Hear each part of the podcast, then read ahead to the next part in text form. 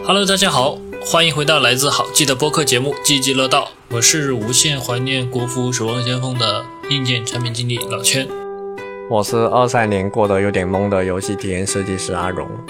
我是今年准备升级的设计品牌主理人苏菲。我是回想一年好像没有什么变化的体验设计师青仔。我们今天想聊的是过去一年大家在工作、生活、娱乐上的收获和对于二零二四年的期待。大家在过去一年里看到了什么好看的、好玩的，或者是怀念的、感动的，都可以在评论区和弹幕跟我们分享。首先就想聊一下，大家对于即将要过去的二零二三年有没有一些比较难忘的，或者是很有记忆点的一些事件？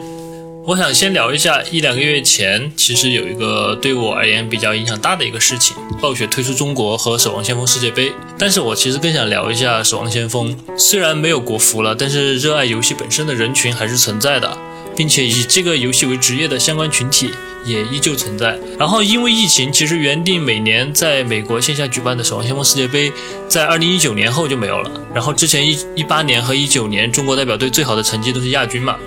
今年守望先锋世界杯举办前，其实就有言论说过，这个可能是守望先锋最后一届世界杯了。因为不仅仅是国服的这么一个事件嘛，在海外过去一直火热的守望先锋联赛，其实也在慢慢的找不到赞助商，很多俱乐部就解散了，整个大环境是贼差的。但是呢，今年确确实实又是中国队最有可能夺冠的一年，因为国家队班底是在守望先锋联赛里面越挫越勇的全华班，也就是 B 站的杭州闪电队的原班人马。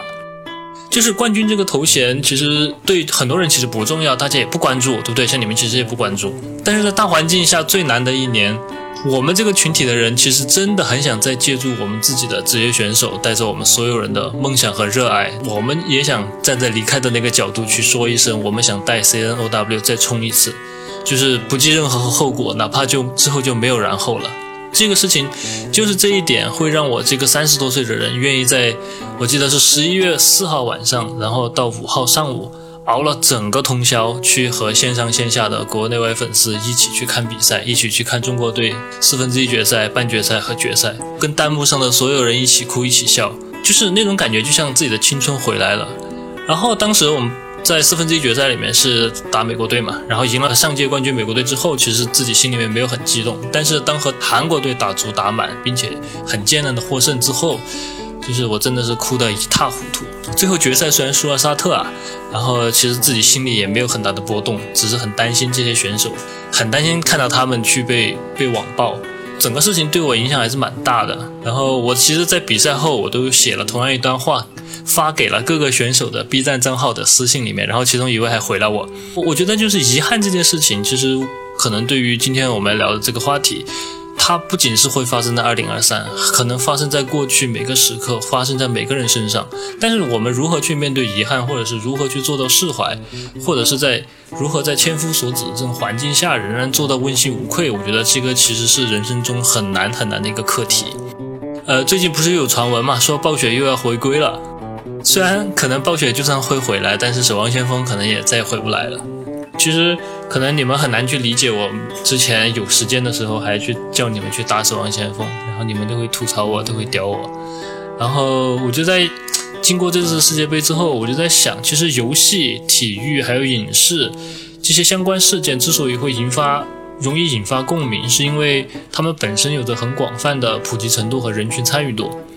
就像当时复联四那个时间点，当时好像也是 DOTA 还是撸啊撸，当时好像是什么比赛赢了，然后什么高校晚上全部在那里开着灯，半夜沸腾啊什么的嘛，就我就感觉大家是会把自己的热爱和梦想是寄托给那些职业人群身上，然后从他们身上去找到所有相同热爱的人所建立的那种共鸣，然后就同时从中去挖掘出。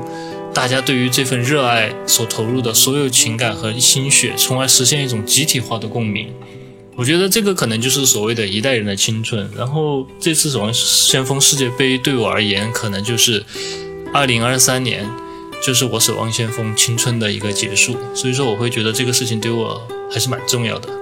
你以后不打守望先锋了？就是再打也没有了最开始的那种热情吧，因为感觉。这次结束之后，无论是之后的官方比赛，还是我的队友们其实都会跟之前大不一样了。所以说，我觉得再加上自己确实时间又很有限了，那我觉得可能就是真的要从在心心底里面给他 say goodbye 了，比较从容的跟他告别那种感觉。非常的从一而终。你现在真的是，你的感受其实我在二零一六年科比退役的时候有过类似这种特别明显的一个体验吧。不过后来就也没有说因为这个不打篮球，但是就会觉得说可能对看比赛这个热情就变了。对，心态变了，就可看可不看，不像以前那种说我跟他有很强的共鸣，而是之后我可能会就是认清一个状况，就是说我可能确实到了一个该跟这个事情 say goodbye 的那种时候，就是蛮伤感的。就我自己会觉得，今年让我比较难忘的游戏相关的东西，还是那个游戏开国服了嘛，其实就是无畏契约啊。我自己其实今年也花了很多时间和金钱在这个游戏上，就觉得说还是就本身这个游戏是好玩的，对我来说，而且它的那个皮肤，它那个枪皮的那个设计还是比较有意思的嘛。然后整体的对抗强度虽然比较高了，但是它的成就感也拉得很满。如果说你杀人杀的足够多的情况下，然后本身现在它的那个联赛在国内也开始做了嘛，然后也经常看比赛。然后我自己也因为这个游戏就换了一些外设，什么鼠鼠标、键盘的、鼠标垫的这一套全换了一遍。就我会感觉说，它是可以去就帮助我去投入到一个有一个新的东西，让我可以投入进去去练。就是对我来讲还是算比较有意义的。而且它国服出了以后，就是未来可能发展的也会更好吧。我觉得可能有点以前最开始二零一六年玩《守望先锋》的那种感受。羡慕你，那你是跟同事一起玩吗？对，我们在公司里有那种各种各样的兴趣群啊，就加了一个群以后，就整天上那个群去找他们。整个二零二三，在我看来，可能影响更大的反而是之前都说在疫情结束后要整个经济要好转，但实际上好像感觉并没有非常好转这个东西。嗯，它可能。会让我觉得整个二零二三会过得比较平淡和稍微有些许压抑。期待要就回暖的一些行业，就其实包括我自己所在行业，它或多或少的都遭遇到了一些经济上的一些一些限制吧，然后导致就会影响到整体从业人员那种情绪，就普遍是比较悲观的。就是说，至少从游戏这个角度来看的话，手游这块多少有有点压抑。就从年初能够暴雪呃推出中国这个东西来看，就本身这个事件其实代表了整个啊二二年过了以后，它的恢复周期并没有像大家想的那种回暖，而是反而是大家更不太乐意去玩游戏了。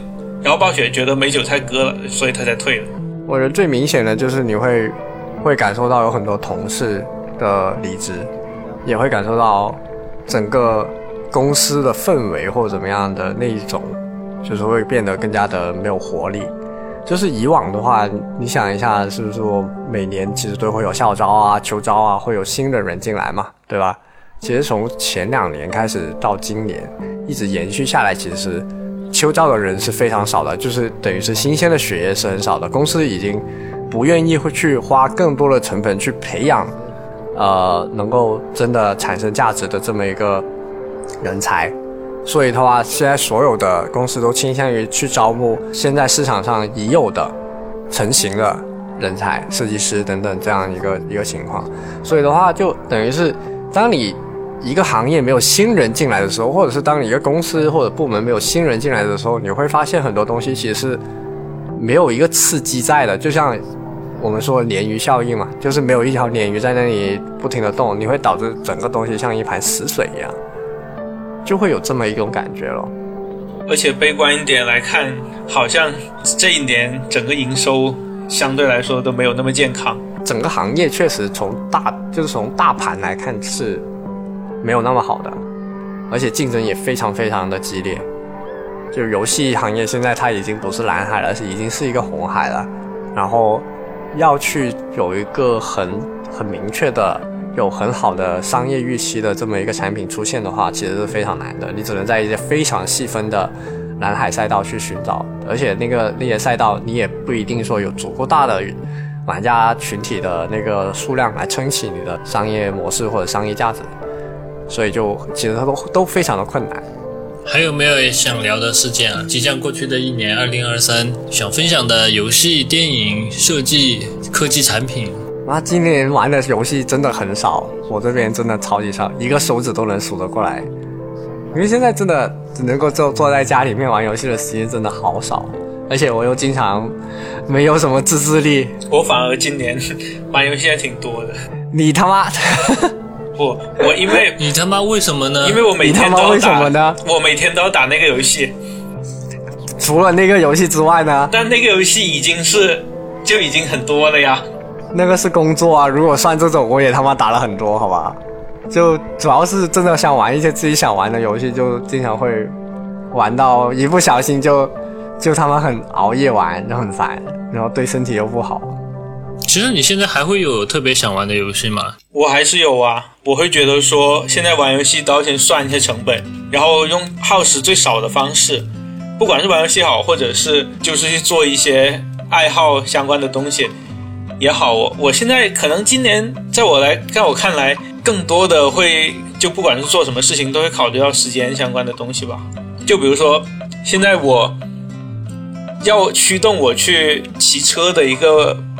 一个行为就是，我会觉得同样是去锻炼，可能骑车在同样的九十分钟内，对我的心情改善是更好的，然后可能比打游戏要好，我就会先这么算，算完之后才去骑车。如果我觉得我划不来的话，我就不去骑车，我就打游戏。这么功利的吗？丢，很科学啊，你这个。功利的不行，现在真的是。但是很科学。就比如说，你看，从九点到十点半嘛。假设我刚下班九点到十点半这段时间，因为昨天就是我觉得心情很差，呃，上班上的一天很累，然后我就会想到到底要不要一起骑单车，然后我纠结从下班路上纠结了十几二十分钟，回到家的时候，我就纠结了纠结好了，那我就觉得说骑单车，呃，可能会导致我晚上就会更精神，然后反而睡不好，然后就没有骑。所以说是你打游戏的理由，他妈最后所以最后你打游戏了，对，一边看比赛一边打游戏了。你打游戏不兴奋吗？打游戏没有骑单车那么兴奋啊！好过分。但是正常其实说运动，你运动完之后两个小时左右就差不多了。你九点半的话，你十一点你不可能十一点睡觉吧？对吧？对啊，但是我骑完就很累嘛。然后精神就很兴奋。然后说回游戏的话，我今天其实有一个非常非常非常非常想玩的游戏，《马里奥兄弟惊奇》。你买了吗？没有。那你说个锤子。非常非常，我真的非常非常，我真的很想玩，但是非常想玩，没时间。但是没时间玩，我就没买。真的有这么好玩吗？这游戏？之前我玩 FF 那个十六是吧？还是十七啊？十六 FF 十六，我不是买的碟吗？啊，然后打打到了一半吧，还是百分之六十左右，就没就中间因为忙了一段时间回来，我就打不下去了，因为刚好他那个剧情又进行到了一段，我不不停的去做一些那种无聊的任务。跑腿的任务就没有任何的战斗，就操星空 就他妈跑来跑去，这个这个干一下，那个干一下，完全没有激情，然后刚好就是剧情就卡在那里了，就卡在那个主线任务那段，然后我就啊操，没有任何的心情继续玩下去。但是马里奥惊奇就是我我是我是会觉得我会喜欢玩的，因为之前我们这几个人里面应该只有我在玩马里奥的游戏吧。对吧？像之前奥德赛，我最近玩的马里奥游戏还是奥德赛。你奥德赛也玩的很，你有玩到很厚吗？没有啊，我就我就常规通关，然后月亮都没收集完，就是那种走马观花的玩完了就完了。但是对我来说，马里奥就是奥德赛那个，对我来说我是很喜欢玩的。就是我虽然没有全收集完嘛，但是我是是挺喜欢玩那个游戏的，所以我觉得是惊喜对我来说是很好玩的，应该。因为看大家的评价都非常不错，而且我忘了是谁发了一个视频，就是他说马里奥兄弟惊奇是什么中年人应该去玩一下的游戏，巴拉巴拉巴拉的说了一大堆理由。就是我最近在玩那个刚买了 PS 五嘛，然后也买了他的那个会员，然后就有一堆游戏可以玩。然后最近莫名的就玩，在玩《如龙七》，然后应该是我近期玩这种三 A 大作最深入的一次了吧，剧情破到百分之六十了。嗯，也觉得还行吧，还能勉强玩得下去。它那个故事情节还挺不错的，就是中间要练级很累。但我发现就是用电脑玩的话，就常常会分心，然后连游戏都不想打开。但是如果用 PS 四玩、PS 啊 PS 五玩的话，就会比较方便，而且它一直就你也不用开关游戏，你就把它放在待机，然后下次你来把电视打开，再把 PS 五打开，你就可以继续马上玩，减少很多去玩那个成本。然后我现在就感觉阳痿有稍微好一点。然后也把工作跟游戏的地方，就是在物理上区分了一下，就感觉也有帮助。我还有一个就是，就是今年年终的时候嘛，然后就知道要当爸爸了，就是啊，哦对哦，对 对，就是我我我老婆怀孕，然后后面可能再过几个月吧，明年三月就会生出来。就是这后半年就一直在，呃，做各种的，比如说孕检啊，然后，呃，做各种准备吧。反正这应该算我这一年比较大的一个事情，就是因为它会影响后面很多事情，很大的一个人生阶段的一个改变，感觉是。对，你们也可以之后体验一下，就是你知道要有小孩之后，就是会马马上会想到很多，就是整个人会完全不一样吗？突然，嗯，就感觉就是想法应该是不一样吧，感受也不一样。对对对，反正我是马上想到很多后面的事情，就是想到很多问题要解决，才能把小才能养好这些小孩。因为我也比较，就是也居无定所，然后到处就这边待一下，那边待一下，然后。以后有小孩了，可能整个生活方式就要变了变了，然后可能他也要上学啊，然后你要天天看着他，就可能整个人生进入下一个阶段了吧。所以可能生活方式这些都会整个大的改变。虽然现在还没变，但是就是还是会有点兴奋，又有点有点小害怕，就是未来还是充满挑战的。嗯那我们简单聊一下，二零二四年我们有什么期待，或者是说，呃，比较关注的事件，或者说产品，或者是影视相关的东西。然后我想说啊，二零二四年最想获悉的是《道德与法治六》的更多的信息，因为他不是刚刚发了预告片嘛，我就是非常，就是虽然透露的内容并没有很多。会期待这个游戏放出更多的消息。我觉得可能现在看起来，这是唯一一个能让我对于游戏这件事情有无尽或者是那种热爱的一个一个契机了。就是在现在这些游戏可能玩一阵子，可能就不想玩了，或者是直接都不想上手的这种情情况下，我觉得可能也只有阿星才能来拯救我了。我个人的话会比较期待明年那个。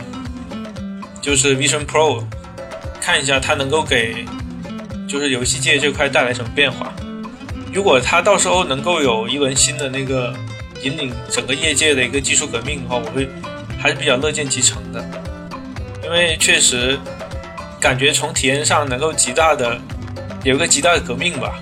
感觉用了 Vision Pro 来打游戏的话，我期待的其实不是某些产品或者是某些游戏，因为我觉得。我好像一般来说不会期待这些事情了。然后我其实明年最期待的应该跟苏菲差不多，是我家宝宝的出生。对。好，我刚刚想说，我最期待 Open AI 的新的人工智能。笑死！心心照不宣。你他妈之前已经说了呀！我都没有想到，刚刚还。你期待的是苏菲的宝宝出生？不是啊，我他妈的啊！我要生龙宝宝啊！因为为什么会最期待这个事情？就真的是我觉得这个事情会影响很多嘛。